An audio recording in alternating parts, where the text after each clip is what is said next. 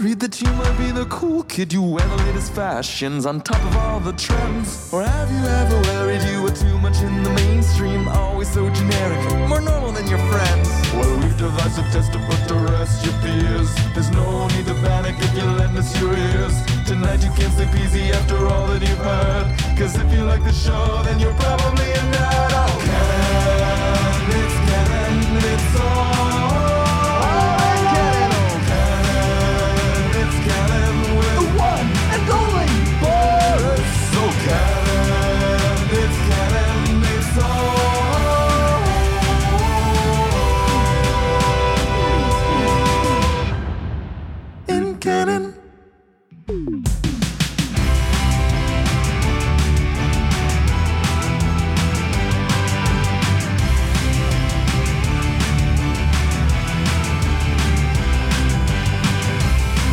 Everyone, and welcome to the latest episode of the It's Canon podcast.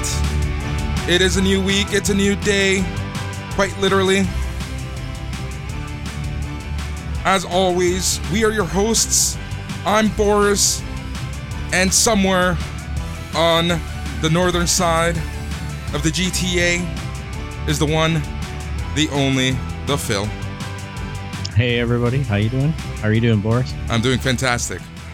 I'm doing fantastic. How are you? Can't complain. Start Welcome to new the- week. Yeah, new week, start of a new week, start of a new routine for you. This is the It's Canon podcast, the only podcast where the intro theme is probably more popular than the actual talking. so, because that's the feedback that I always get is, hey, you guys have a great theme. It's like, well, what did you think of the rest of the show? I didn't listen. exactly. My nephew even messaged me in the week on the weekend saying he has nothing better to do but to listen to the podcast, and he's like, "Well, I have your theme on loop right now." I'm like, "Well, thanks, kiddo." Best feedback ever. Yeah, man. Well, it's a good intro. Tell you. Yep, you know it. It's got, it's got the legs. It's got the legs. So this week, what are we going to talk about? We're going to talk about all things geek. It's going to be another geekathon. I know that this is a little bit of weird of a schedule, um, but you know, Phil and I right now are still working the kinks out in regards to our own schedules.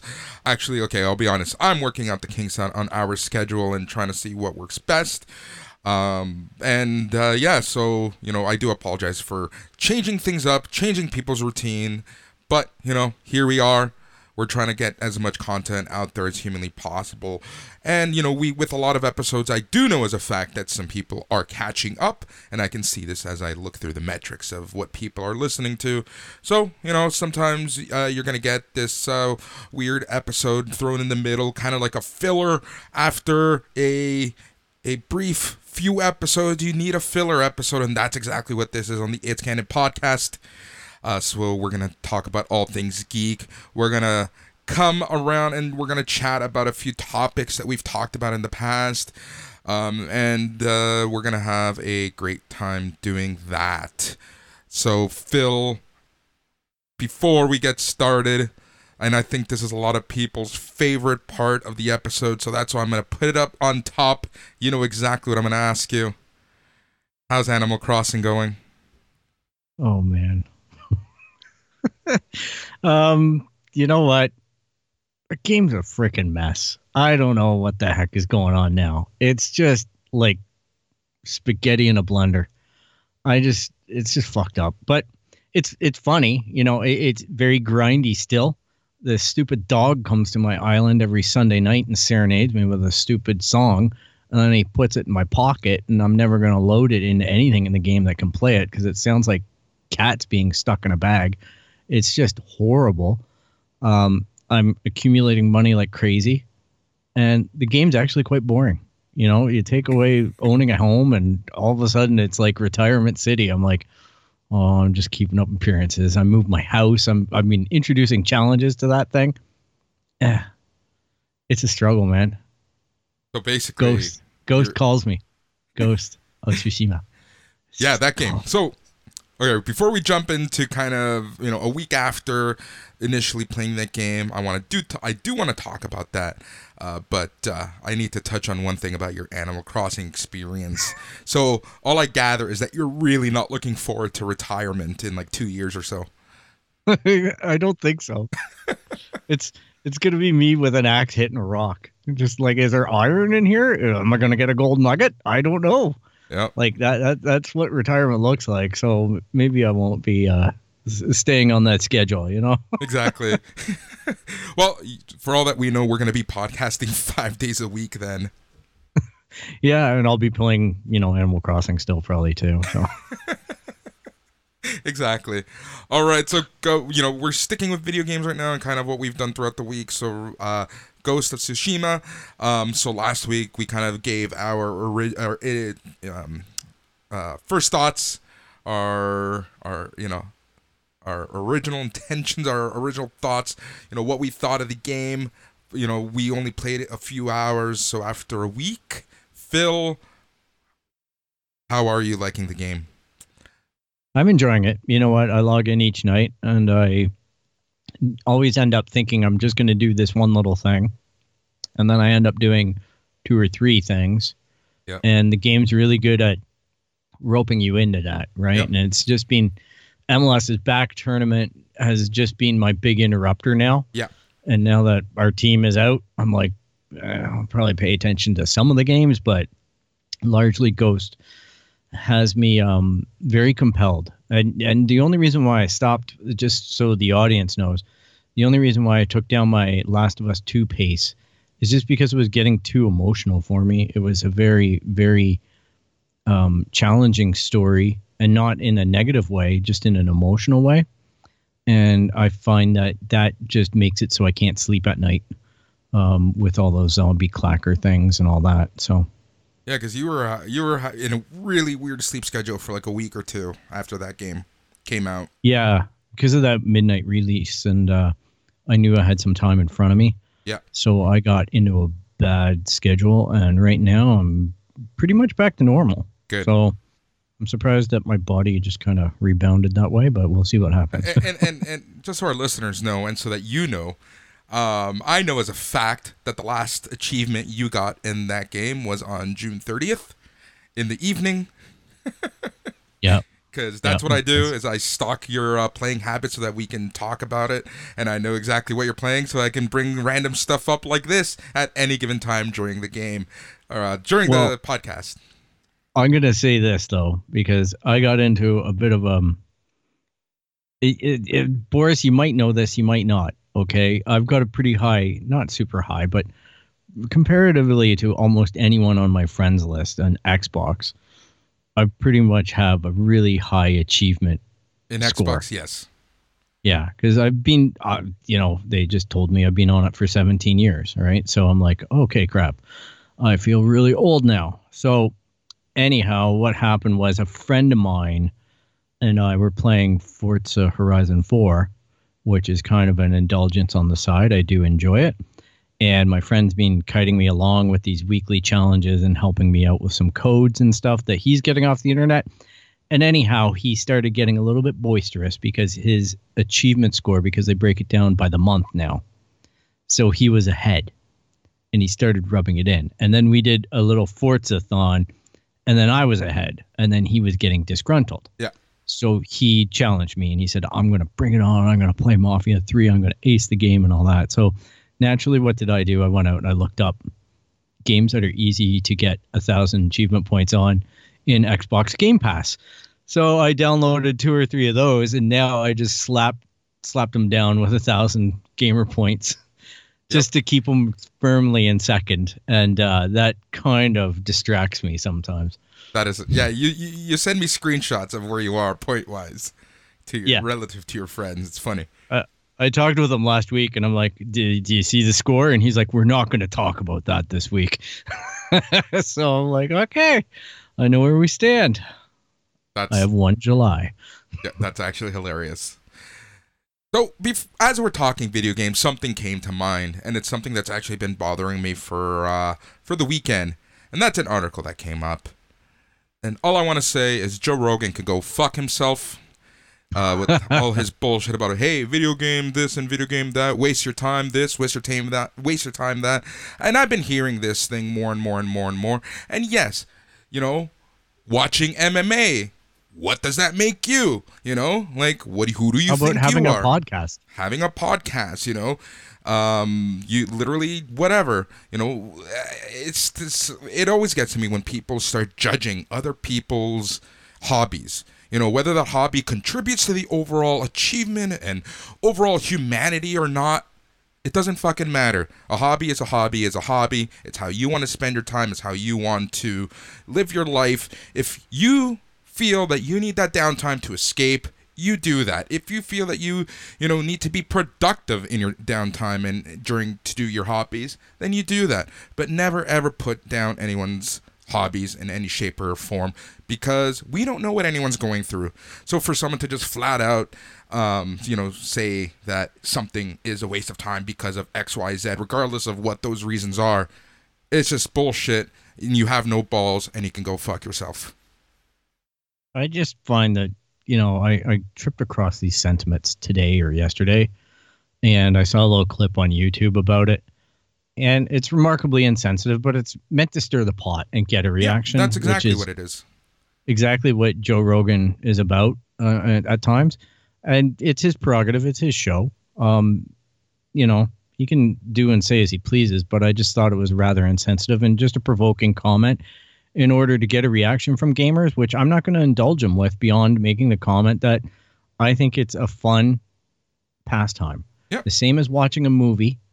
I will stand behind my comments. I will stand behind comments that I've read in the industry that it is a way more immersive experience than watching a movie.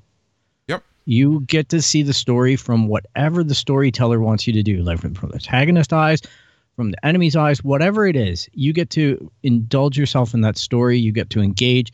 You also, you know, learn hand-eye coordination, which I don't think is much of a problem in today's society.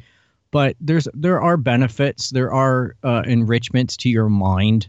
There are, you know, a lot of different things that emerge from the experience of playing video games. So it's too bad Joe Rogan feels that way. But uh, you know, the one that made me laugh today was just seeing somebody clap back at him on Twitter, saying, "So it's a waste of time, just like listening to your podcasts."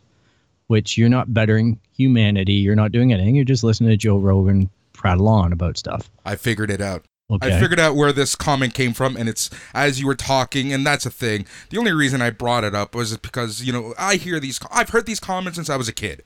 You know how mm-hmm. I spend my time with all this geek stuff and reading comic books and you know and uh, playing video games and things like that, and how much of a waste of time it is. But you know what? It kept me off the streets. It kept me uh, focused. It kept me, uh, you know, thinking about other stuff as opposed to other morons. So that's why I brought it up. And as you were talking, you know, Phil, I I quickly did a search on the Google machine. Google. And here's something interesting reported just three days ago. Joe Rogan won't be the commentator on new EA Sports UFC 4 video game. there you go. Ah, we found our smoking gun. There you go. I knew it.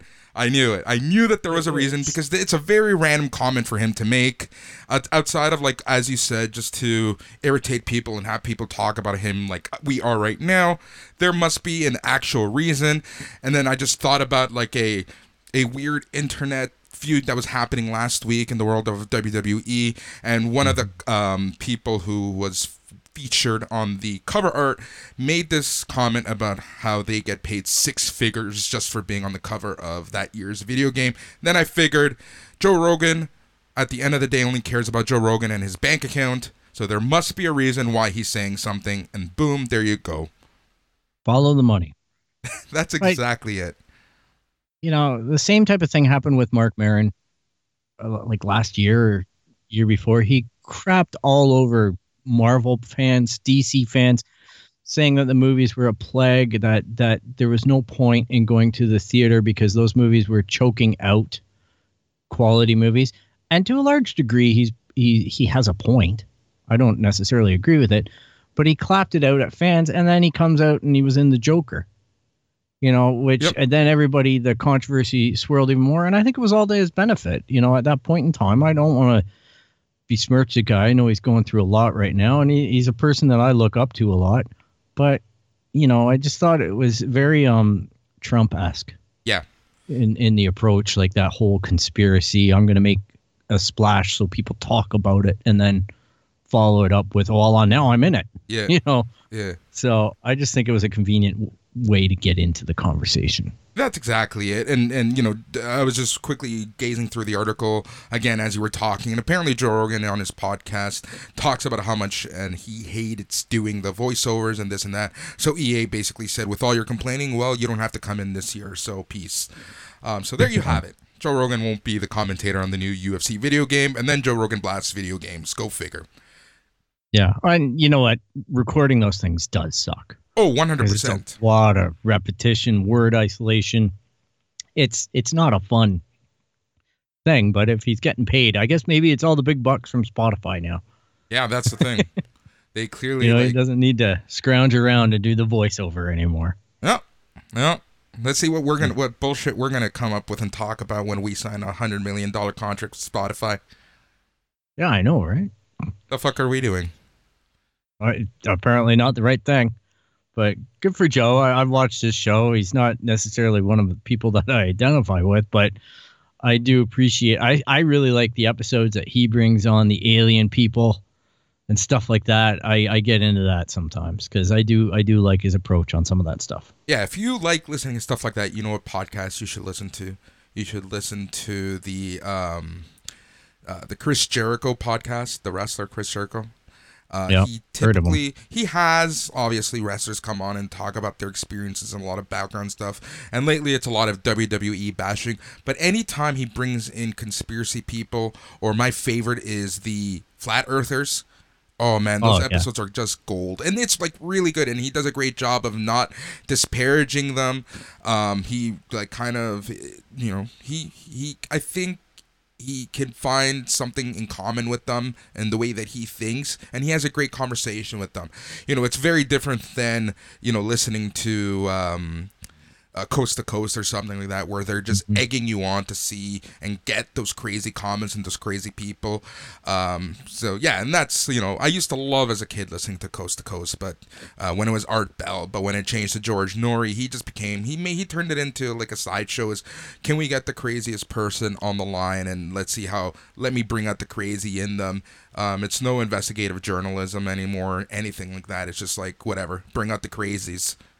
Yeah, and that you know what I, I think that uh, society in general and entertainment in general just is is getting to that level where it's extreme or nothing, and Yeah. there's not much investigative stuff going on at all in most journalism, which is where I think a lot of the whole attitude comes from towards journalism right now, and Yeah. and it's unfortunate. You know, it just seems like a lot of of of people are hired for their camera friendliness versus you know maybe their investigative capabilities, but that's a comment that you know whatever it's neither here nor there not to take away from anybody who's in that field it's just the way it's presented maybe it's the way it's written but it, it just looks like there's a lot of manipulation going on It's also manipulation, but if you take a look at you know our our attention spans, what are you Yeah. going to read? Are you going to read a huge report about something so in depth that actually matters in the grand scheme of the world, or are you going to read a meme or an infograph where you can get all the info that you need? You know that that right there is kind of you know how we dissect information. And people media companies are just adapting to that. And we're losing the art of actual journalism through this. Like it's it's Yeah. or people will just call bullshit on on it right away. So you know if if if you're constantly being disparaged in your job at some point you're not going to want to go out and do that. And and yeah it's just that's kind of where we are. And i think part of that too the honestly i try to read the full articles on stuff. I try to be a, a little educated because i feel guilty whenever i get information from a meme or something like that. And part of the problem is is that you open it up let's say on your phone and then you get hit with a billion ads and Yeah. like like to get the article you have to try and sort through the advertisements and the targeted crap and then you just end up giving up on it. If the information isn't easy to obtain or read, I don't mind an occasional ad in the story, but some of the stuff is just garbage as far as trying to like absorb it. You can't do it. Exactly.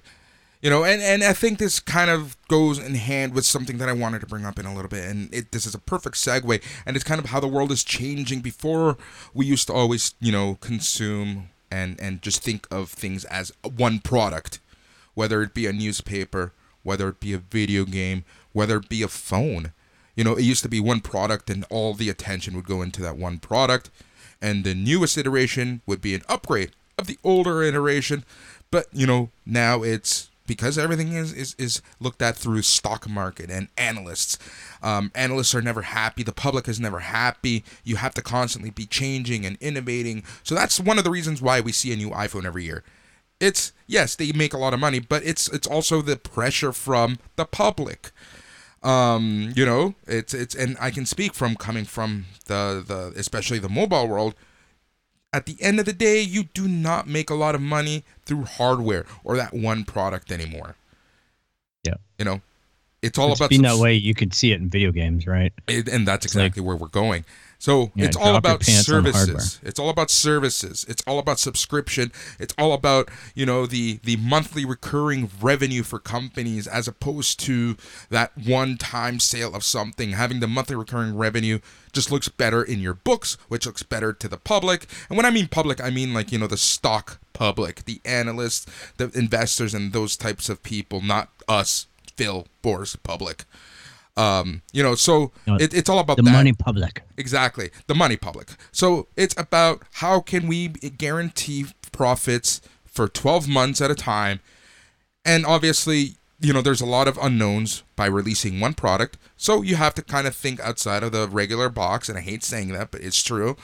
Um, so you have services, you have subscriptions. You know, it's why Netflix's um, uh, stock price jumps up and down so much. You know, it's why now you're seeing even the way that Apple and you know for for and I guess BlackBerry when they were around were well they're still around, but you know what I mean when they were uh, lead Yeah. in the consumer space. You know, it was all about how can we get people to s- subscribe to something. And now, and this is where the segue is going to happen. Now we're seeing it in the video game domain. So for the past, you know, decade, decade and a half, we've seen these subscription services start very basic. Um, you know, online access. Pay us four or five bucks a month, sixty bucks a year, and you'll have access to our server so that you can play video games online on that system. Yada yada yada, and they make a shit ton of money that way because they know, and they can not only get that money from you because you might forget about it or whatever, but at the end of the day, they can then extrapolate that information and they know how much money is going to come in at the end of the day. So, you know, now we're seeing with the new generation of gaming consoles and gaming in general, subscription services is super important. You know, on the PlayStation side, obviously you have PlayStation Plus um, with their subscription services for the online games, um, online gaming, and then you get you know f- your incentives with the free games and whatnot. Um, oh, and check your PSN mail. You might get ten bucks from uh, from Sony. Um, So and then you know they came with PS Now. PS Now is their cloud gaming service where you can play. Uh, you know, it's essentially the reason why backwards compatibility doesn't come with systems anymore is because they figured they're gonna turn this into a service, turn it into profit. You know, monthly recurring revenue is the most important thing for a company right now. Um, so you know, looking at the new generation of gaming, you know, there's a lot of speculation about how much the actual PlayStation 5 console is going to cost Sony to produce. And that might, you know, lead to a profit. Or they, like in PlayStation 2, 3, whatever it was, will, you know, take a hit per product. Three. Three. I, I, I knew that. I just wanted to be sure. Um, so, you know, the reality of the situation is that necessarily the hardware does not bring in the money. It's all about services and subscription.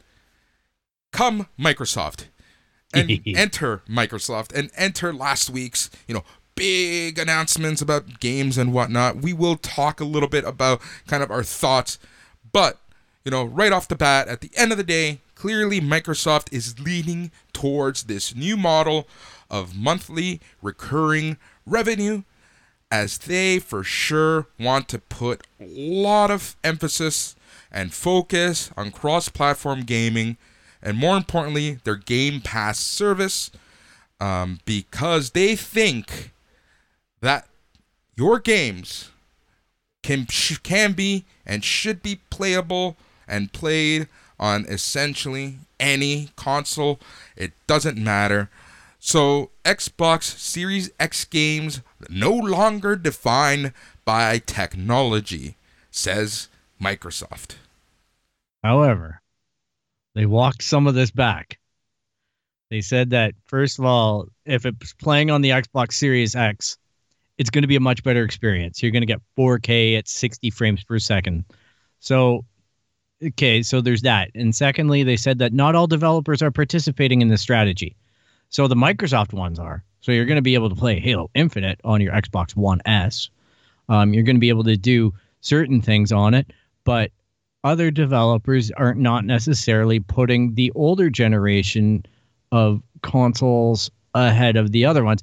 So they they're kind of in a funny spot now because I know it broke out that everything's backwards compatible for the next 2 to 3 years because there was this statement made where they said, "Well, you don't need to go out and buy our our Xbox. You know, you can just play it on any platform," which made it look like Xbox is giving up on the sales generation already.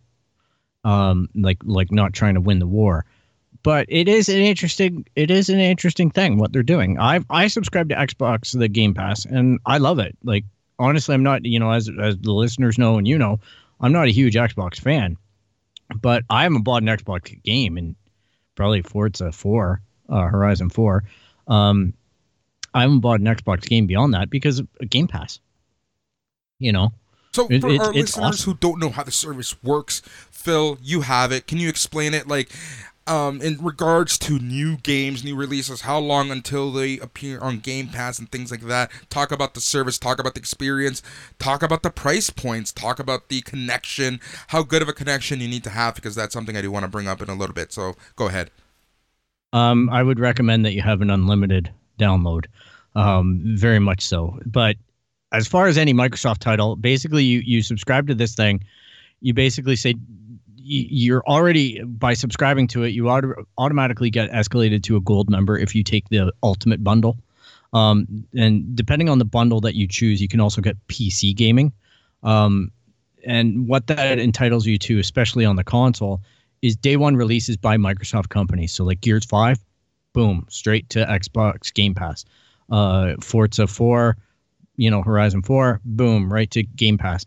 Um, and then and then basically other titles sequence out in a staggered way depending on how the developer wants to approach it. So Ubisoft might not be too eager right now. I notice there's not a lot of titles by them on it, but they just released Fallout 76 on it. There's a few titles that trickle through. Um, The Outer Worlds was day one. Uh, so different studios that that might be looking to make a splash into the market, or I guess Microsoft incentivizes them. Uh, the biggest thing is is that you have to download the full game. You're not streaming it through XCloud. However, in September, they are bringing xCloud to the service. So that'll be the debut of that, which completely changes a lot of stuff too. I have questions about the fact that would my Xbox One S be able to, you know, if my internet connection was good enough, could I play Xbox Halo Infinite on their servers through the streaming? You know, there, there's some questions to be asked there, which may be where Microsoft are crouching down a little bit now and just saying, don't worry, it's all going to work out. You know, so there's a little bit of a read in there, but it's it's it's a pretty good service. It's a it's a bit dear. They'll give you the first month for one dollar. You know, anything to get you in the door, and then it's about sixteen ninety nine a month. It's not cheap at any rate, but it's it's on par with my Netflix Netflix 4K. Yeah. So I'm like, I, I really can't complain with the amount, the variety of titles, and it's really nice too because you can download a game that you would never touch, play it, and then find out either you really like it or that you hate it. You know, like there's Ori and the and, you know, all the Ori games, the two of them, stuff like that. That you might just want to be like, well, that's a really good presentation. It's a side scroller, though I'm not really into it, but it is good. You know, and you get to experience that. You get it really widens the breadth of your experience. Right. Right. Now, in regards, so is it, is do you download the game? Is it a streaming service? Yep. You Yes. download it. You download them. So I, you know, Fallout 76 was like 70 gig. That's why I say unlimited internet. Just set it up and then leave your Xbox. You know, because just make sure that you have downloads in the background on, and uh, you can turn your Xbox off at night, and it will just download the game in the background. When you go back to your Xbox, it boom it comes up and it says that you downloaded the game. You're ready to go. Now this new streaming stuff coming out in September. I have no clue. Yeah. You know, it's like Xbox Stadia. However, I will say this the PlayStation streaming backwards compatible thing Yes. Now. that uses Xbox xCloud. That was their test bed, and Sony are paying them. Yep, exactly. So there's a big relationship that we don't necessarily see as gamers. And that's why it's silly to be pro Xbox or pro PS5, like a fanboy level. It's just a preference. You Here's know, the I like though. those games. I want to play those games. a lot of I'm going to buy a PS5. Yeah, what a lot of people don't realize is that the two or three, con- depending on how you see the world, the console gamings, the console gamers, the console companies, they see it as console gaming versus PC gaming, not, you know, PlayStation versus Xbox. So they are fighting the likes of Steam, um, you know, and and things like that and services like that. And Epic. Yeah. You know. Yeah. So that's that's where where where the focus is and where the focus should be. But you know, going back to the whole technology, you know, being a, a hindrance or not being the focus right now. Um, and, and I think you, you you you mentioned it, but I do want to repeat this that Xbox did go back a little bit, but they've been saying this. But obviously, you know, the journalists don't they're not picking up on certain things, so that's why they're constantly repeating themselves. And one of the things that they've had to say many times is that, you know, to get the true experience of the video game, you're gonna need the latest generation console. So a lot of people were saying, "Hey, Xbox doesn't care about this uh, generation." That's incorrect. All they're trying to do is just open up the world a little bit more through their services, through their subscriptions, and in a sense, they're thinking that if you're playing, you know, Halo Infinite on a older Xbox model or on your PC, it might entice you to actually go out and buy a new console. That's the way that they're thinking about it. it's a pretty big uh, change or shift in how you think about gaming and console gaming, and it's good for the gamers. It's good. Like this competition is good. This idea, I think, I'm warming up more and more to it. The only feedback that I have as a fan watching last week's event is I was a little bit let down by the variety, I guess. Uh, It just seems like there's a lot more promise in the first party titles and a lot more polish that was shown on the PlayStation stuff versus the Xbox stuff. But I know the Xbox is going to be more than capable. I know that the developers will start coming through with miracles or, you know, purchases go through and development cycles bring forth products that are exciting. I was let down by Halo Infinite, but that maybe that's a design choice by them. That's been the big thing on the internet now where it's not meant to be super realistic and whatnot. It's a design choice to be retro-y graphics. I never thought Halo was ever supposed to be a fully realistic shooter.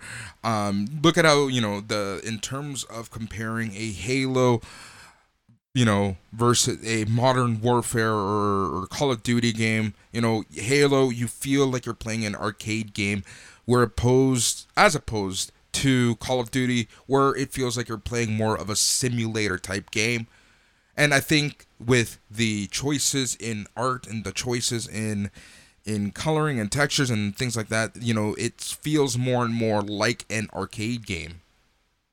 Yeah, I, I think you're right. It's just easy to get caught up in the hype on the internet, right? When you see Last of Us 2 and you see Joel with the beard and stuff like that, and then you juxtaposition it with the dude driving the the you know the the the the the you know spaceship for Master Chief, and you go one guy looks like he's made out of Play-Doh, you know, and it Yeah. ain't Joel. Yeah. So I'm like, it just was. it's a little bit jarring, Also, though, you know. you know what later came out in those side by side comparisons is that the Xbox footage wasn't even captured on a on a latest gen Xbox console. So, you know, it's a lot of questionable uh, decisions being made by Microsoft and what they're demoing and the information that's coming out there. But it's obvious that they're really kind of positioning themselves in this brave new world of subscriptions and monthly recurring revenue. And that's if hey, if that's the direction they want to go, the power to them. It is the future.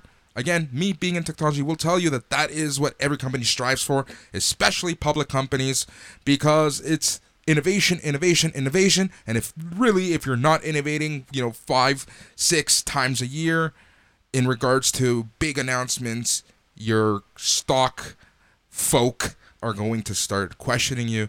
And that's when analysts mm-hmm. start degrading your position. And then you get yourself into what I like to call the blackbird position, where you become desperate and then you start making stupid decisions, yada, yada, yada. But we're not going to go into that discussion today. I'll, I'll just say this for people. You know what? If you're not sure, wait until it comes out and get some reviews. All right. See what you're buying. Uh, if you don't care about that, then go out and grab it day one. You know, if, if I feel comfortable at night sitting there thinking my pl- PlayStation 5 is going to be a worthwhile purchase for me, and I look forward to getting my Xbox Series X out at some point too. But, you know, like wait for the reviews, check stuff out look at how things go. It's it's a extremely advantageous position by Xbox to position themselves this way. And as well with the Game Pass, if you want to try it out, try it for the one dollar a month and then cancel it. I did that a couple times, and then the games are identified. They have a little Game Pass uh, logo in the corner. Those just gray out, and they say you can't play these. You know, delete them, do whatever. So it's it's an easy thing to activate and deactivate. But I, I think I heard that Xbox no longer offer 12 month subscriptions to Gold. So they're actively going to be really pushing people into the Game Pass thing in the next few months. Yep. Good for them. Check it out if you're interested. If not, hey, all good by me. Last week, we were talking about the number of PlayStations being sold at release time. And one of the things that I was talking about was in regards to having limits. And it's just hilarious that literally right after we recorded this, uh, there was a lot of speculation through source code on the internet pages, you know, unlive pages, not live pages, dark pages right now, that Sony is going to be limiting sales of their PlayStation 5 console to one per family, one per household. Yeah, it's it's funny that we brought that up, right? It's it's just hilarious that they come up with this one per household, but you know it's going to expand soon. Like like we were discussing those those you know from what I've seen or heard on different sources on this thing. Not that I have any personal sources about it, but it just seems like the production schedule got pushed ahead so that they have a certain amount, like at least half of what they anticipate, five million units for you know a mid-September type of time frame, and then they're looking at blitzing the rest of the market, like uh, markets and whatnot, again with another five million because the Christmas rush is one of those that where people come to it and like you know the kids at home. I understand this. I've seen this in in EB Games or GameStop all the time, where people just come in and they go, "My kid wants PlayStation Five. What is that? Where can?" And then the guy's just like, you know, they're completely blindly buying this thing. And if they don't have them in stock,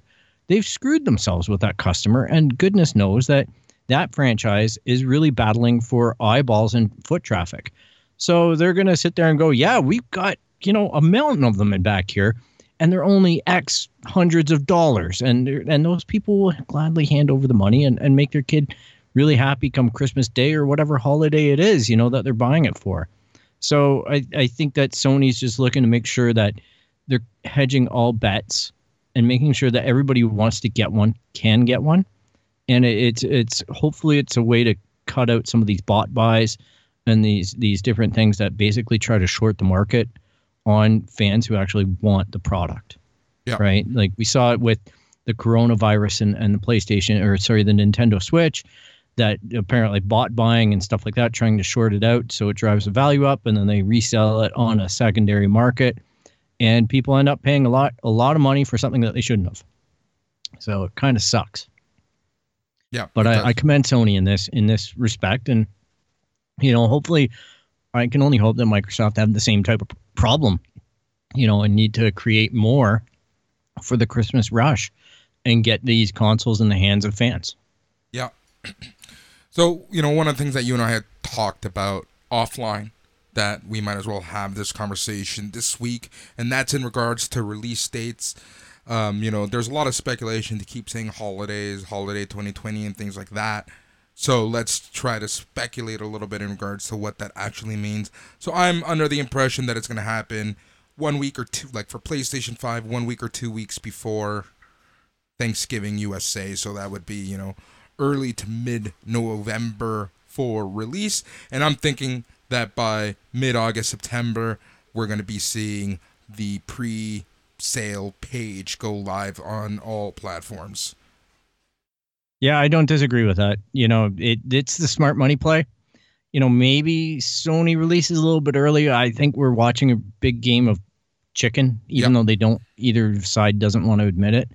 Um, there's a big, big game of chicken on the price point on the release date. I think that, you know, assuming that information about mid September first shipment fulfillment, I think that, you know, that that would be um, it's a possibility. I think it's a contingency. But I think that the the the planning, the smart planning would be trying to get into that magical space of exactly what you're talking about, early November, uh, late October at the at the late uh, sorry, the earliest, Earliest. Yeah. but mid-November and trying to hit that that Thanksgiving, Black Friday, shopping holiday thing. Goodness knows what it's going to look like with COVID, but That's exactly know. it. That's exactly it. You know, there's been some. So, for example, Walmart already says that they're not going to be open Thanksgiving night. Probably might not open early for Black Friday. So, I think we're going to be seeing a very different type of Black Friday this year, and I think that's actually going to put uh, make some changes in regards to these systems and when they're coming out. I also think that what they want to do is they want to get us, you know, gamers like us out of the way. People who are day Yeah. oneers, get us done. We're going to be happy, whatever. But they, as you said, stores like GameStop are for sure putting pressure on Sony and Microsoft, the Xbox division, uh, to have a bunch of systems ready for actual Christmas shopping. Yeah, they have to. That's their gameplay. Uh, I I would even uh, just to go with what I'm hearing. There's a possibility that Sony themselves will be selling the PlayStation 5 directly to fans, right? So we'd be able to order one on the PlayStation Store, Yep. and it would just get delivered to us, right? It's Yep. like I don't know. It'd be even smart for them to split the payments, where it's like, okay, as of August or September, you give us a hundred bucks a month, and then the last payment's going to be 200 bucks or 200 bucks up front and then 100 bucks 100 bucks 100 bucks and then you're to have day one that thing's to be ready to go for you. Like we're to ship it. We're to finance it for you to make it more affordable in these covid times. You know that type of thing. I, I can see it being a really smart play because because then you're opening up the possibility if microsoft does something competitive with that that if you're fortunate enough to have enough disposable cash you could probably get both consoles pretty easily for you know this year for the holidays whatever whatever it is your little heart desires so it, it's going to be interesting yeah, it for sure is going to be interesting, and I think that this entire holiday season, analysts, spectators, uh, people are all going to keep a very close eye on what these companies are doing, um, and not only you know video game companies, you know bigger picture type things like with the lack of disposable cash that a lot of people have this year. It'll be very interesting to kind of see how the holiday season goes and what type of sales we're going to see for Black Friday, Cyber Monday, and things like that as we, you know, kick off the holiday season around Thanksgiving. So we'll see. But um, yeah, it'll be cool and interesting to kind of, um, you know, be able to chat about it this time around. yeah And you know what, people, just so everybody can calibrate their expectations, there's not going to be door crasher sales on these, or if they are, if there are, you know, shame on whoever tries that. But these these products are going to be high, high uh, priced for this first year. There's no not going to be any deals where it's like, oh, the PlayStation Slim, that type of thing, where you're getting these different products at, at drastically lower price points. You have to remember the life cycle that PS4 and, and Xbox was like seven years. So it only gets cheaper. And those that are going to be first in the door are going to get hit hard with an admission fee. Yep. So, you know, Black Friday, Cyber Monday, whatever shopping holiday, Boxing Day here in Canada, um, even though I think we do Black Friday now, um, all that stuff, you know, you're not going to score a great deal, in my opinion. The best you're going to do is like 30 to 50 bucks off of the full retail at best you know it's going to be on accessories and stuff like that where again everybody milks the customer and rightfully so i guess you know somebody's got to make money somewhere Yep.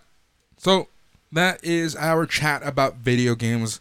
I think it is time to move on, unless you have any final thoughts before we do, Phil. bring it on get the price war out you know i want to see the wrestlers hit the mat so Yeah. to speak and start uh start getting this price duel on the go because uh, as a customer i'm just getting tired of the Speculation. the dog and the dog and pony show of oh look at our exclusives oh no look at our exclusives it's just getting tired now. Hey, it gives us something to talk about on this show, but as a fan, it does get a little irritating because I just want to know.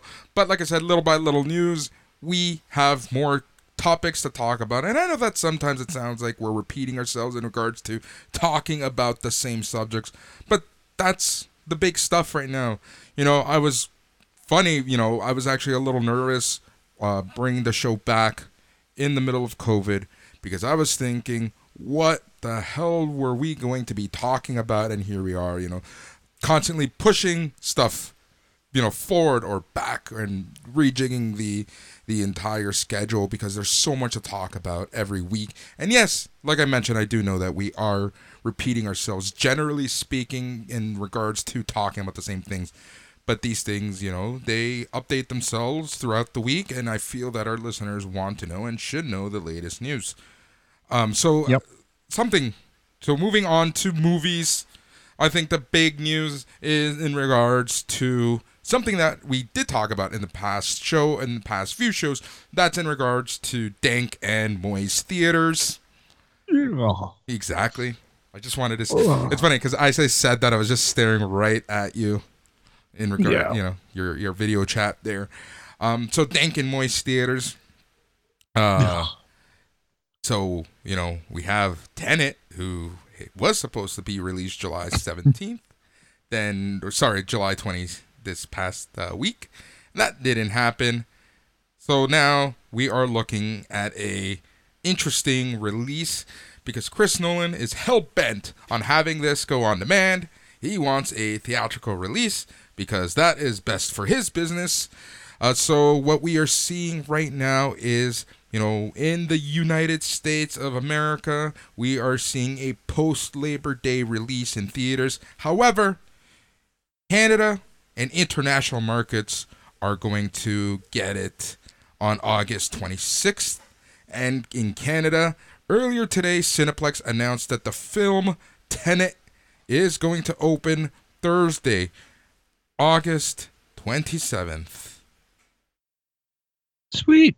Well, you know, for those people willing to take the risk, uh, good luck. I, Yeah. You know, I, this is what I found out. All right. I know that we ripped on AMC and, and this bloody Trolls 2 thing, which I can't believe we're still talking about in that not so good way. But I know we ripped on them, and uh, rightfully so for our perspective. But apparently, there is like massive penalties in the movie universe about going straight to video and Yeah. skipping the theatrical release, which is really at the core of the violation of the contract for the movie.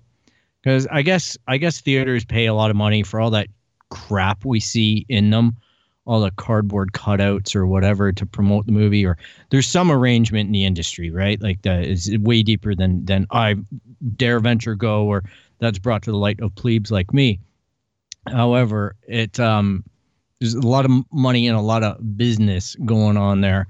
So these guys all get a little bit rightfully pissed, and I think that's what's keeping Tenet to try and stick to like not only Christopher Nolan wants to do the artistic thing. I think all the people backing him want to make sure that they don't get into this pissing match with the theaters because I think the theaters are getting to the point now where they're going to need to be financially bailed out by Yeah. governments or whatever. I, it's it's not a good scene.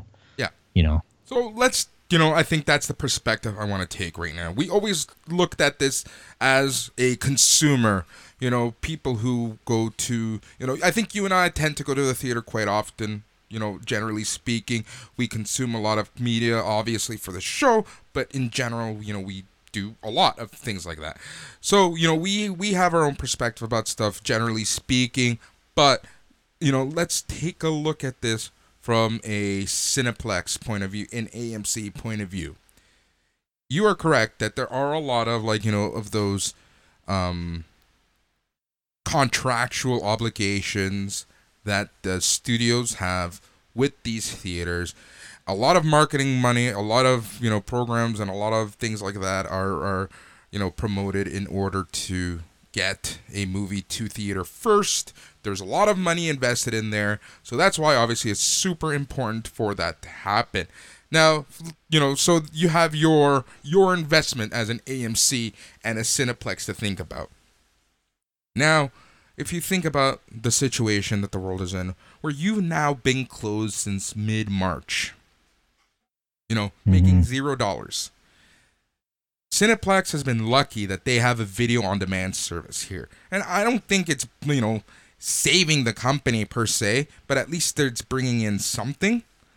Uh, but Hey, I can order on my skip the dishes. I can order popcorn, a popcorn, and a hot dog from my Cineplex. yeah, exactly. But you know, I, I Can yeah. you hand me a fifteen dollar popcorn, please? I know, right? Hey, but there are people who absolutely love that shit and will pay the money yeah, for it. the the butter on it. Yeah, Yeah. fair enough. You know, from a Cineplex point of view, they're making zero dollars essentially, or not zero, but close to zero. They're not making as much as they usually do. That's for damn sure. So they obviously want to protect their investments as much as usual, as much as humanly possible, I should say. Now, when theaters eventually do open, they know that their operation you know, costs are going to go up with, you know, actually cleaning these theaters as opposed to whatever they were doing before. So they know that the best way to get and I love how you're laughing. They know that the best way to get people back to the theater is to show the movies that people actually want to see. So if people have the option to see these movies on demand at home, they're not going to go to the theater to watch it, regardless of you know whatever the artsy fartsy people want to say. You know that's just the the it's the, you're going to get more less people giving you their money out of their own pocket to watch a th- movie in a theater. So they're just again trying to protect their investment in the grand scheme of things. So movies like Wonder Woman, Tenet, um, Bill Black and Ted, Black Widow, things like that. Bill And and I Ted know- are going straight to video. well, I was gonna say Bill and Ted is an exception, but you know, overall, these movies, these are the summer blockbusters, and 2020 was gonna be a hell of a year for summer. But you know, because of COVID, things have changed. So these companies like AMC and Cineplex are really needing these movies to come out at the right time so that they can drive people right back into the movie theater and hopefully recover some of the money that they lost. That's the strategy, and that's the you know the, the putting on a hat from their point of view and their perspective. I can um, see why they want it to go down this way and why they're really pushing the studios to make changes. And generally speaking, the studios have obliged. A lot of releases have been postponed. For example, Black Widow has been pushed out of the Marvel Disney release lineup. Mulan has been permanently removed from their lineup. You know, there are a lot of movies that have been pushed back with no release date right now because they are waiting to see what's happening, you know, with uh, quarantine rules and social gatherings and social distancing rules. And when can we get people back to the theater so that we can reschedule and, you know, put in invest in advertising dollars at the right time so that you know it, it can help everyone out because at the end of the day as much as a movie might make on demand i'm sure that they will still always be making more if they were to be theatrical releases But here's the thing, all right? Number one, what happens if AMC, Cineplex, all these things die? Like they they don't survive this pandemic financially. Then those contracts get divided up. And then the companies can do whatever the hell they want because the industry is just ravaged, right? Yep. So there's that's one long play that I can see them kind of putting in the corner on this. You know, if they survive, then we can play play nice with them. But this staggering worldwide stuff, all right, like Tenet being released in different parts of the world at different times, sucks for fandom because now there's going to be spoilers all over the internet for people. So they already know what they're going to be walking into, which means that if the movie's kind of shit, it's going to suffer even more at the box office when it hits in, you know, not that I think it's going to be, but I'm just saying.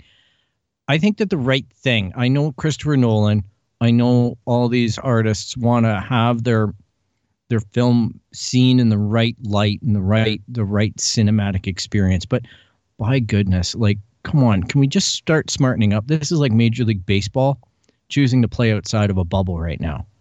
It's just putting lives at risk, right? You're putting players at risk. You're putting people at risk to go to the theater as long as this pandemic is out of control as far as the numbers suggest. And I don't want to get into a deep discussion about that aspect of it, but it just to the rest of the world, stuff looks like it's going crazy in the States as far as these numbers. And when you talk about putting 40, 50, 200, whatever amount of people in a small, dark, moist, dank box and watching a movie and then watching numbers escalate even more potentially, right? Because now at least they're starting to talk about wearing masks in a lot of places, which isn't the be all and end all. It's not going to guarantee that you don't catch this virus. So I just think that that at some point there has to be some integrity right? And either you do what Disney's doing and just saying, no, we're we're shelving it. We're Black Widow, bah, no way. And you know what? That has ramifications for all the other Marvel movies. We're pushing them all down the line. We're pushing them all to another year, whatever. Okay, that's one approach because you're harbor you're har- you're you're you're hedging your bets. But this whole idea that it's about art, to me, it isn't. It's about money. It's it's not about sensibility. Exactly. Thank you for saying that. You know, and let's take a look at Major League Baseball. Five days in, you're already seeing massive cancellations. Today, earlier today, Miami Marlins announced that at least 14 pl- people and 11 p- players specifically have tested positive for COVID 19, and they right now are stuck wherever they were playing. Philadelphia. Philadelphia. Yep. So there you go. You know, five It's days. it's five days. you know how how can you have like major league players going into airports across America from hot spots into non-hot spots or equally hot spots touching common surfaces spreading the disease whereas you look at what NHL are doing you look at what the NBA are doing in a hot spot you look at what the MLS is doing in a hot spot and they're creating these bubbles and they're making the players sequester themselves I think the NHL said something like they've administered 4200 or 4800 tests so far on the players. Yep. Here's the You know, that that's called responsibility you want to know point, what regardless not, of which city you're in. You want to hear what's not responsible? Is MLB literally just right now? This is breaking news. 8:45 Monday, July 27th. MLB Commissioner Rob Manfred says that the Marlins coronavirus outbreak is not a nightmare scenario and that protocols are adequate to keep players safe. That's what happens when money talks. That's terrible. I know I it, it, You know- it leaked earlier that the owners meeting it wasn't discussed about canceling anything significantly. So I knew this was kind of coming, but it's disappointing. Not that I don't want baseball.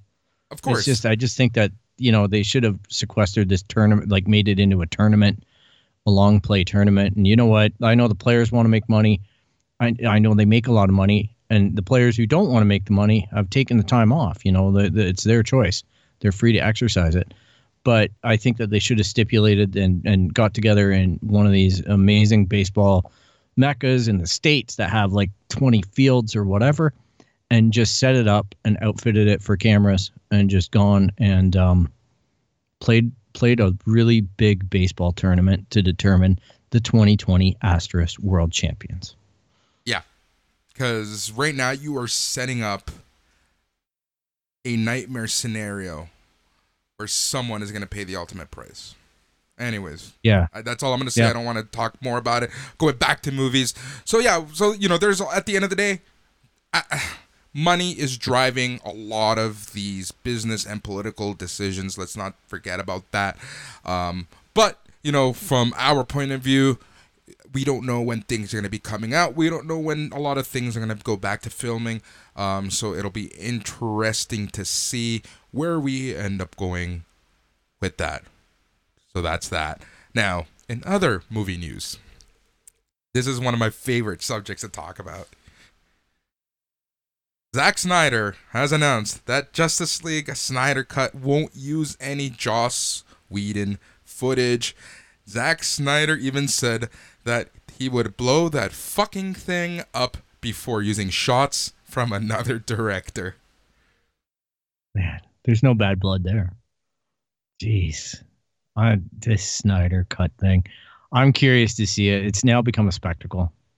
It's know, now If this what the heck's going to happen. you know, but like I'm hearing, if- and I told, texted you this week about Star Wars. We'll talk. we're gonna talk about that. in just right after this because okay, so we're gonna talk about Justice League, then we're gonna talk about um Suicide Squad, and then we're gonna talk about Star Wars because I just wanted to talk about you know this this whole revolution. Thanks to you fans, fans like me and Phil, um, you know, contributing to uh, Zack Snyder getting a second chance, and someone's career like Joss Whedon is absolutely being tarnished right now because all th- there's just so much happening right now, um, you know, and a lot of negativity on Joss Whedon, a lot of allegations coming out with how he acts on set.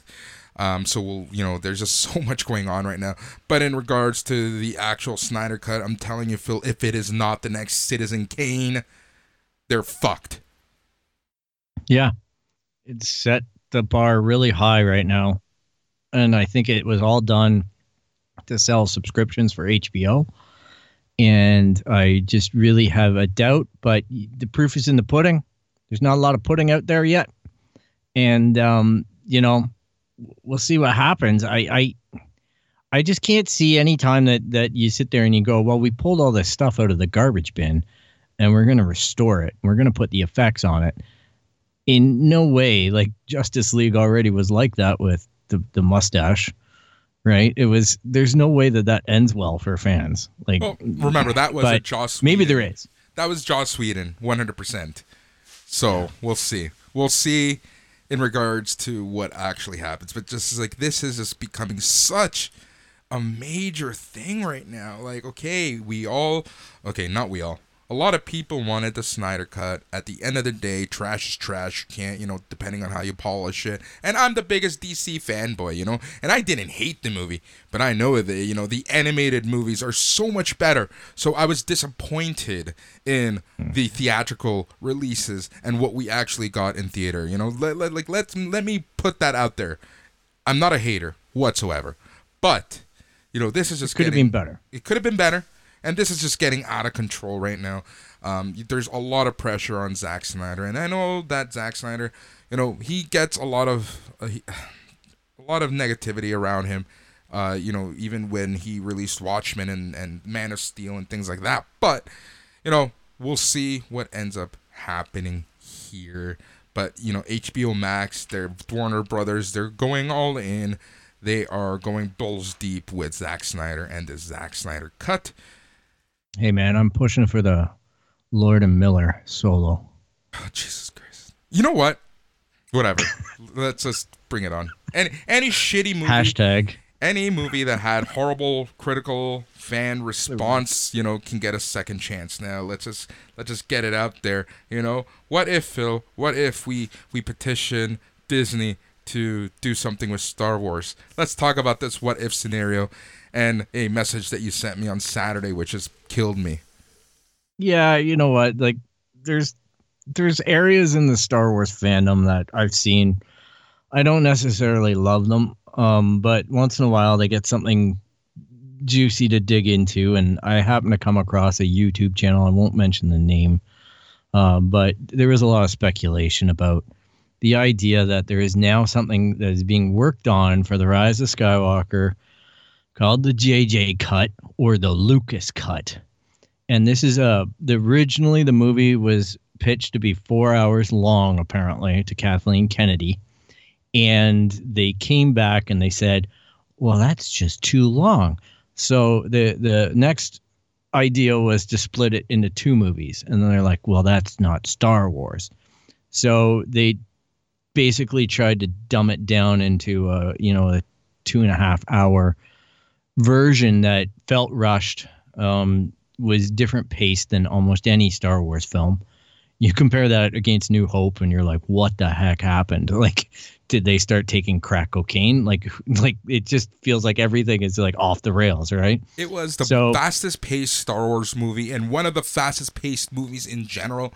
It, it- Yeah. I've never.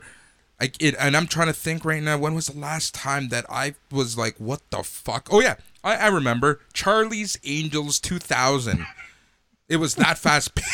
yes, I was able to compare Charlie's Angels to Star Wow. Wars. One of the things I've been wanting to do for for for a long time. But it just felt so fast paced. Like one second, like literally, the first few shots. You know, you have Kylo Ren trying to find Palpatine. And it's like, oh, here we go. And then Yeah. something else happens. And then something else happens. It's like every five minutes, something major happens. And it was like all these Star Wars shorts that got spliced in together. And it said, boom, here's your fucking movie. Put that in the Yeah. theater. it was like robot chicken except trying to be serious like Yes, that's exactly it. wow okay and you know what like you you take each individual piece and you can digest it a little bit better man when you're watching it on dvd or whatever and you pause it there's like all kinds of snokes and tanks and like i'm just like the details are, are just way over the top and they were so fast in the movie you didn't even realize what you were seeing on the big screen so you know shout out to home movies but um, so apparently, what they're doing now is putting together the full, like they're going back to the dustbin and they're going, "What did we chuck out on the floor? What did, what did big evil Kathleen Kennedy make us throw away?" And they're trying to put that together and make amends to Star Wars fans now, as rumored. All right, there's no confirmation about this, but it's following the lead of you know, uh, Justice League, the Snyder Cut, and and and and Suicide Squad squad. Um, they're they're going and apparently Disney are looking to at least assemble the four hour JJ cut and see if that maybe gets the fan base to chill out a little bit and get because I forget who the actor was, but there was a Doctor Who actor that was cast. All right. And he was very tight lipped about it on the internet. And then now, apparently, well, this is one of the details, and then I had to shut it off. This guy apparently plays the acolyte of Palpatine, and he is the physical manifestation of Palpatine outside of Palpatine's lair. And that's apparently this big compelling story thing, and his whole role got cut. That whole storyline got cut, which is why he got a little bit pissy about it. I'm But I guess he still got paid. I'm very disappointed in you, Phil. Not only is it just any Doctor Who actor, it was know, one of the big one. most popular doctors in the modern Doctor Who era. Matt It wasn't David Tennant. It was fuck you.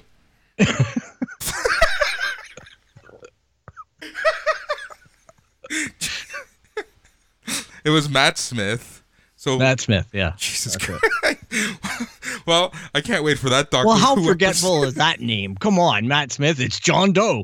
Like putting it out there. I, I was never a Doctor Who fan, so you know, unless it's, it's Baker, like with that big scarf and Tennant. I'm like, that's about it. That's all I know, uh, other than like a whole bunch of Daleks and and and and phone booths. So you know, it's um, it's kind of lost on me aside from my childhood viewings. Uh, I think our we have to reevaluate our friendship right now. Oh wow! So that was. I actually had to pause the recording for a second there, folks. And uh, yeah, I think we had some counseling. We talked it out. Everything's all right. The show will go on. But never, ever disparage a Doctor Who that way. Oh, no. Again, Phil. It's a it's a great fan base. It just wasn't my thing. It was I way know. beyond me growing I up, know. man. I just love like you. You just shit talk Doctor. You didn't even shit talk. It's like how dare No, you I not just know missed you an actor's idiot. name. Jeez, man. It's just Matt Smith. Uh, maybe he does a brilliant job. I, I'm sure I'll like him. I just never watched that Doctor. A lot of maybe people I did. Look, listen, a lot of people don't, and that's fine. It's just I don't know. that was on me. That was all me. That that's a me. and I know, I know Doctor Who fans. All right, I've been to conventions. I've seen them. They're great people. They're raising money for charity. They're always in the shadow of the 501st, um, and it's not necessarily fair because their costumes are crazy. Like they're those Daleks and everything are just amazing to see in person, and to think that these things are made in people's with their own money, and they're beautiful. But where does a Dalek go pee? That's all I have to ask you. Christ. Just think about it. Oh my god. I don't even know what to do right now. Anyhow, be sure to support them. That's all I can say. You can say that Phil doesn't know who Matt Smith is, so maybe I have to go watch some Matt Smith movies. I don't know. I, I'm. I, my concentration is like thrown for a loop right now. I'm sorry. Anyways, I'm gonna have to Google we're gonna get back to it. Uh, so yeah, so Star Wars, yeah. So like you said, there was literal full storylines that filled in the gaps that were cut from the movie. Um, and this is why you know I one of the things that I'm constantly seeing is that in um, books and in comic books, a lot of questions are being answered in regards to the Last Jedi, and a lot of fans are like, "Well, why didn't they just add it to the movie? Why wasn't that explained in the movie?" See, that's my that's my fandom voice, by the way. So, you know, Really complimentary. Oh, exactly. So, man, we are lis- losing listeners every minute of this episode. I'm yeah, I know. I'm like I'm a fan. I'm in that group, so speak for me here, Boris, please. Jesus fuck. So a lot of people were just upset with what we ended up seeing and really questioned the powers that are at Disney. You know why? Why wasn't this explained better in the movie? And I think that I wouldn't put it past. And let's get back to the fact that, as you said, this is all pure speculation and hearsay and rumor and innuendo. We don't know if any of this is true, but you know, this was supposed to be a larger experience, larger movie with full storylines cut from the final product. That took a lot of energy Yeah. to get out there. All right. Yeah, and you know what? If they do it, whatever. I, I I just think that it goes down a dark path. It's not necessarily where you want to go with the stuff. What's out there is out there. It gets it confuses the canon uh, uh, timelines. If you release this, and then how does that fit? Uh, what actually happened? And then you're going to see action figures, and you're going to see remarketing. You're going to see all this product.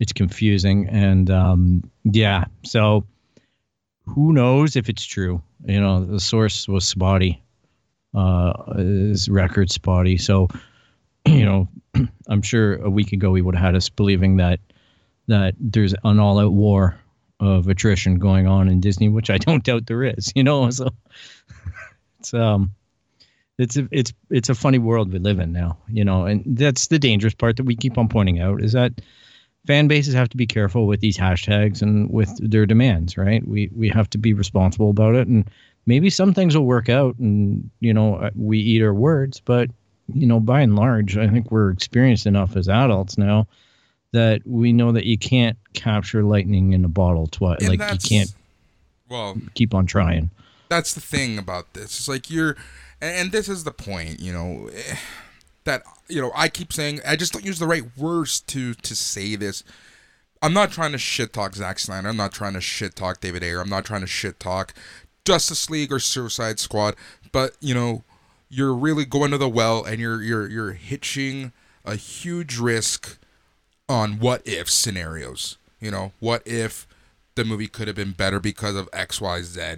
You know, there's you're you're you're betting the bank on on a lot, and you know, for example, Justice League apparently it was going to need 30 to 50 million dollars more to complete the Snyder cut. You know, it's a huge investment. That's the budget of some movies in general.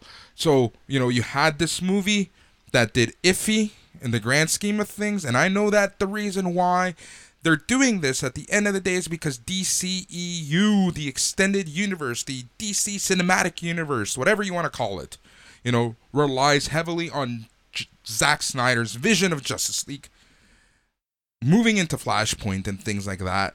So I understand where the like the want and the you know the the the why they're wanting to do this investment, but it's just it's tricky and it's just it's going to it's risky, you know, and I'm just going to leave it at that. It is risky. In other news, uh, this is quick, and I this I just want to get this point across that it's interesting to see that while movies are filmed and just waiting to be released, while movies like Jurassic uh, World 3 and The Batman and The Little Mermaid and, and things like that are starting to get back to production, there's now more news on pre production for movies, including release dates. And I think it's a little presumptuous to have release dates on movies. But for example, you know, Sonic the Hedgehog 2 is going to be released on April 8th, 2022. I think it's a little ballsy to even put a date to anything right now. Yeah, it is for sure. Like, geez, man, to to put that target on our back on the backs of people. But I guess it's it's far enough out that they feel confident that there's going to be some kind of vaccine or some kind of herd uh, uh, immunity to to what's going on in the world, and things will you know be in a better place or where they used to be. So they feel confident, and I guess a movie like Sonic might be a little CGI intensive as far as the the character is concerned, the main character and uh, maybe they feel confident about about how that all happens and and isolating people in studios. So good on them. I guess it's it's it feels a little bit sketch, but you know I'm I'm more concerned about some of those other movies and just finishing up the production schedules and getting it there to the the audience, right? In whatever format it is, I can see it wanting to be in the theaters, but hopefully the Trolls 2 controversy with Universal will have simmered down so AMC will like the monies of a fallen kingdom. Exactly. So, video game, you know, we've seen comic books, every comic book known to man, comic books that we we all heard of, comic books that we have never heard of, comic books that we should be hearing of are all getting movies. And I guess right now the trend is for video games. We just talked about Sonic, other video game um games, I guess. IPs, IPs. IPs, yes, that that's the word. Uh, that are going to theaters are things like Mario, Mega Man, and Metroid. So earlier this week, last week, Brie Larson begged Nintendo to cast her as Samus in the Metroid movie. Uh, that would be fun. I, you know what though, I I I remember the original Mario Brothers movie. Oh yeah, John Leguizamo, 1993. That was one yeah. of the worst things I've ever seen in my life. That was a trash heap, f- dumpster fire of a movie. And I'm always worried about whenever you dip into that nostalgia bag. He-Man Masters the Universe with Dolph Lundgren, you know, Mario, Sonic, even this last iteration, I, I can't even bring myself to watch it. It's good. You should watch it. You should watch it. It's good. I'll Trust give it a shot if it, when it comes out on Amazon or Netflix. Matt Smith isn't in it, but you should still watch it. From what I'm seeing, Matt Smith isn't in a lot that I would watch, but you know, Doctor Who would be the thing that probably I would watch. So, um, yeah, I'm not going to go down the avenue of the crown. no offense to those who do. Um, uh, yeah, but, so video games, video game IP, tons of movies. Uh, it'll be you know you know again this this nostalgia factor. We'll see what happens, and you know that is something that we will be talking about in a featured episode coming soon. Is kind of that nostalgia factor, um, and we'll see what happens with that. But you know we're kind of starting to run out of time, and I want to talk about something super important right now, Uh oh. And that is, I think now that it's two three weeks old, we can start talking about it a little more, and we're actually going to have a special just on this IP, and that's Snowpiercer, and the Snowpiercer season finale, and holy shit, I'm convinced, I am sold. Get me on that train. I want to be there. I'm all in. Can't wait for season two. Yeah, you know what? It, it, I'm glad you watched it. Um, we won't do any spoilers for people, but it certainly. Um, I was. I felt like it was ending in episode nine, and I'm like, well, what the heck is? You know, ten comes on. I'm like, what the heck is going to happen in this? Other than you know, just finishing up the little pieces of the story, and then out of the blue comes that wham bam, thank you, ma'am, uh, ending and uh, it's very reminiscent. I know we talked about it briefly, but Battlestar Galactica. You know, it, it kind of had that cliffhanger feel to it. Very good. Um, it's definitely not my favorite show, but it, it's not my hate. I don't dislike it. I can watch it. I'm uh, like I said right now. Uh, like yeah, you're right. It's not my favorite. It's not a Battlestar Galactica type show for me. Battlestar Galactica was just a show that I needed to watch. Snowpiercer, I watch it for the enjoyment. It's it you know gets me away for a little bit of time. It gets me watching Jennifer Connelly for about 44 minutes or so a week, uh, for 10 weeks, and it's good viewing for me. But no, it's uh, you know they're kind of doing the Battlestar Galactica Lost type cliffhangers and i'm 100% sold. And i kind of want to go in depth about this uh, with this show because again you know when you think about it and at the core of it like how many seasons can this show honestly go for? You and i talked about this and joked around about you know the types of things that could happen and some of our predictions actually did happen in this season finale which i think is absolutely hilarious. Um, you know but we'll see how long this can actually go for and at what point the show is going to inevitably jump the shark I, I I think two to three seasons. Yep. Honestly, it, it's it's gonna start crashing out soon. Excuse the train pun, I guess.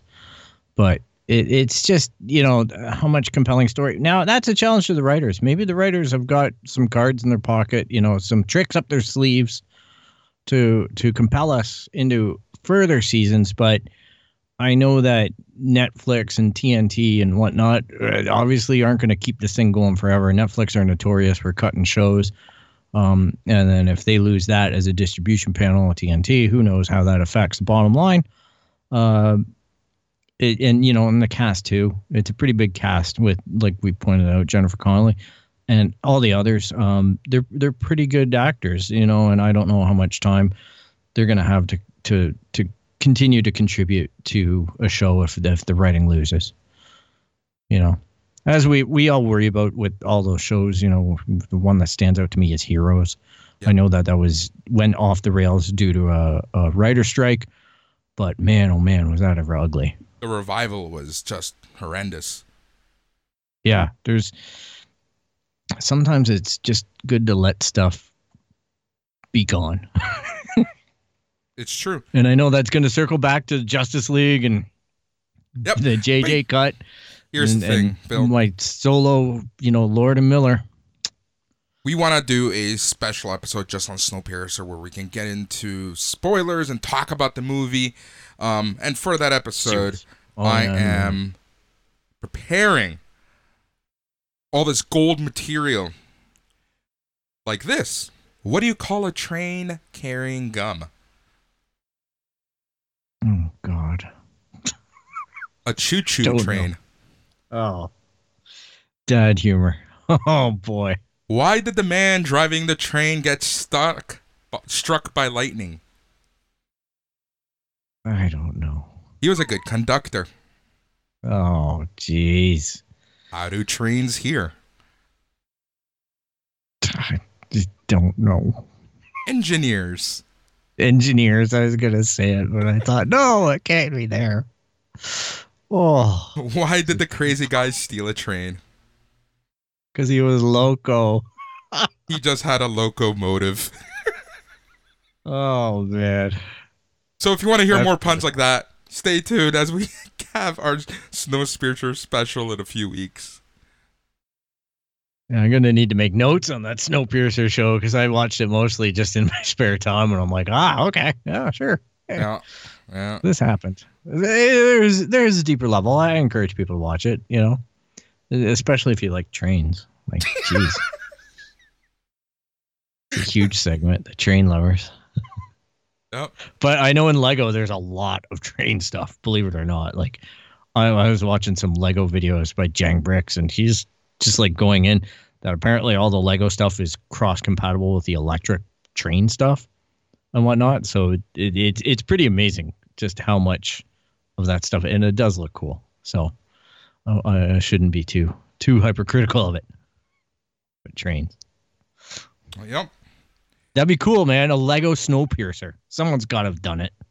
1001 uh trains long. Yeah, 1001. I want, you know, whatever scale that is, I want to see that bad boy. All right. I think we've lost all our listeners, so I think we're we're at a good time. We're Phil. You can tell our two remaining listeners how they can get a hold of us. Well, you can go to our website at www.itscanonpodcast.com. You can find us on Instagram, Twitter, Facebook at It's Canon Podcast. You can email us at show at itscanonpodcast.com. And you can subscribe via Apple Podcast, Spotify, Stitcher, Google Play, really anywhere you use any of the, you find any of the of the, the of the podcasts. So if you like what you hear so far, make sure you never miss a show by clicking the subscribe button now. This product is only possible by listeners like you. Thank you for your support and please, you know, leave a review. Click on that subscribe. Not on this episode, for the love of God, not on this episode. Hey man, it's good to have some fun. Geek therapy you called it. That's exactly what it is. It is geek therapy, and I hope that, like therapy, it helps you as much as it helps us. Because we are the It's Canon podcast where we talk about all things geek, all things comics, all things movies, all things video games, all things books, all things toys, all things everything. And you know what the best part of it all is, Phil? I heard somewhere that it's apparently in canon.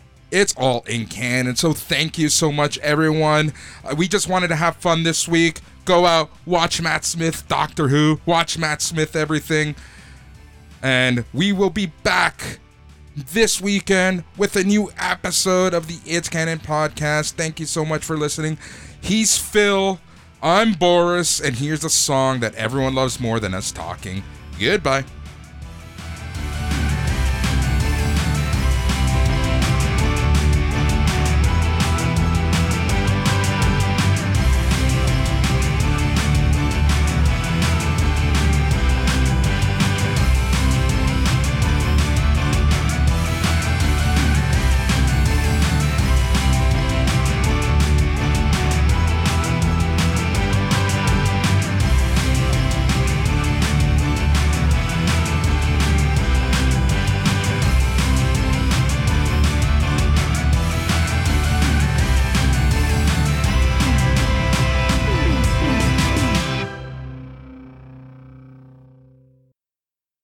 And done. Nice.